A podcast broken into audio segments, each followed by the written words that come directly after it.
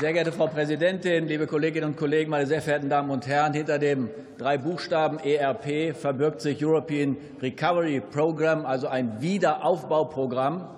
Man muss sich die Zeit mal vorstellen nach Mai 1945 in einem zerstörten Land, in einer dunklen Kapitel unserer Geschichte haben die Amerikaner uns vertraut und mit diesem Sondervermögen nicht nur einen Grundstein gelegt zum wirtschaftlichen Wiederaufbau, sondern damit natürlich auch verknüpft, dass wir nach diesem dunklen Kapitel unserer Geschichte auch eine Perspektive zu mehr Demokratie, zur Freiheit, zur Menschlichkeit, zur humanen Orientierung haben.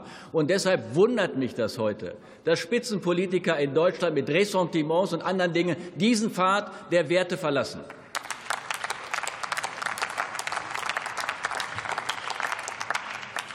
Viele meiner Vorredner haben darauf hingewiesen, ein sehr erfolgreiches Programm.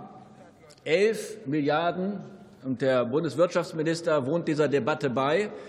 Der Einzelplan 09 im Bundeshaushalt entspricht fast der gleichen Höhe. Deshalb sieht man schon an dieser Bedeutung dieses Vermögens in der Verzinsung, was wir für ein politisches Instrument haben, auch heute zur Wirtschaftsförderung beizutragen.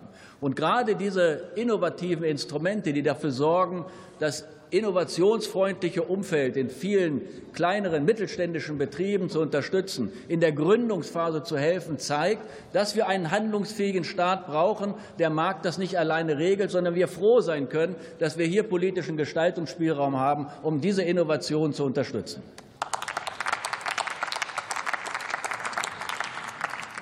Diese Programme werden weiterentwickelt, und deshalb freue ich mich auf die Debatte, wenn wir das Gesetz heute überweisen, im Wirtschaftsausschuss zu gucken, wo wir an der einen oder anderen Stelle auch dazu beitragen können, noch besser, noch effektiver zu fördern. Und ich will das auch betonen, die Kreditanstalt für Wiederaufbau, die KfW, die staatliche Bank, macht das sehr professionell. Herzlichen Dank für das Engagement auch der Mitarbeiterinnen und Mitarbeiter, die immer dazu beitragen, dass das auch sehr unbürokratisch äh, administriert wird.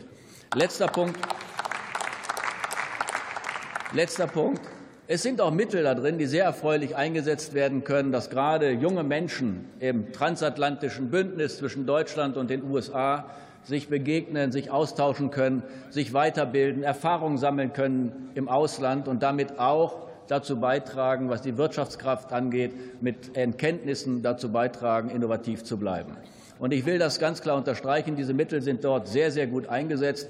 Humboldt hat mal gesagt, die Weltanschauung derer ist schräg, die sich die Welt nie angeschaut haben. Das trifft manchmal auf diese ganz rechte Fraktion dazu. Von daher sind das sehr gut angelegte Mittel. Herzlichen Dank.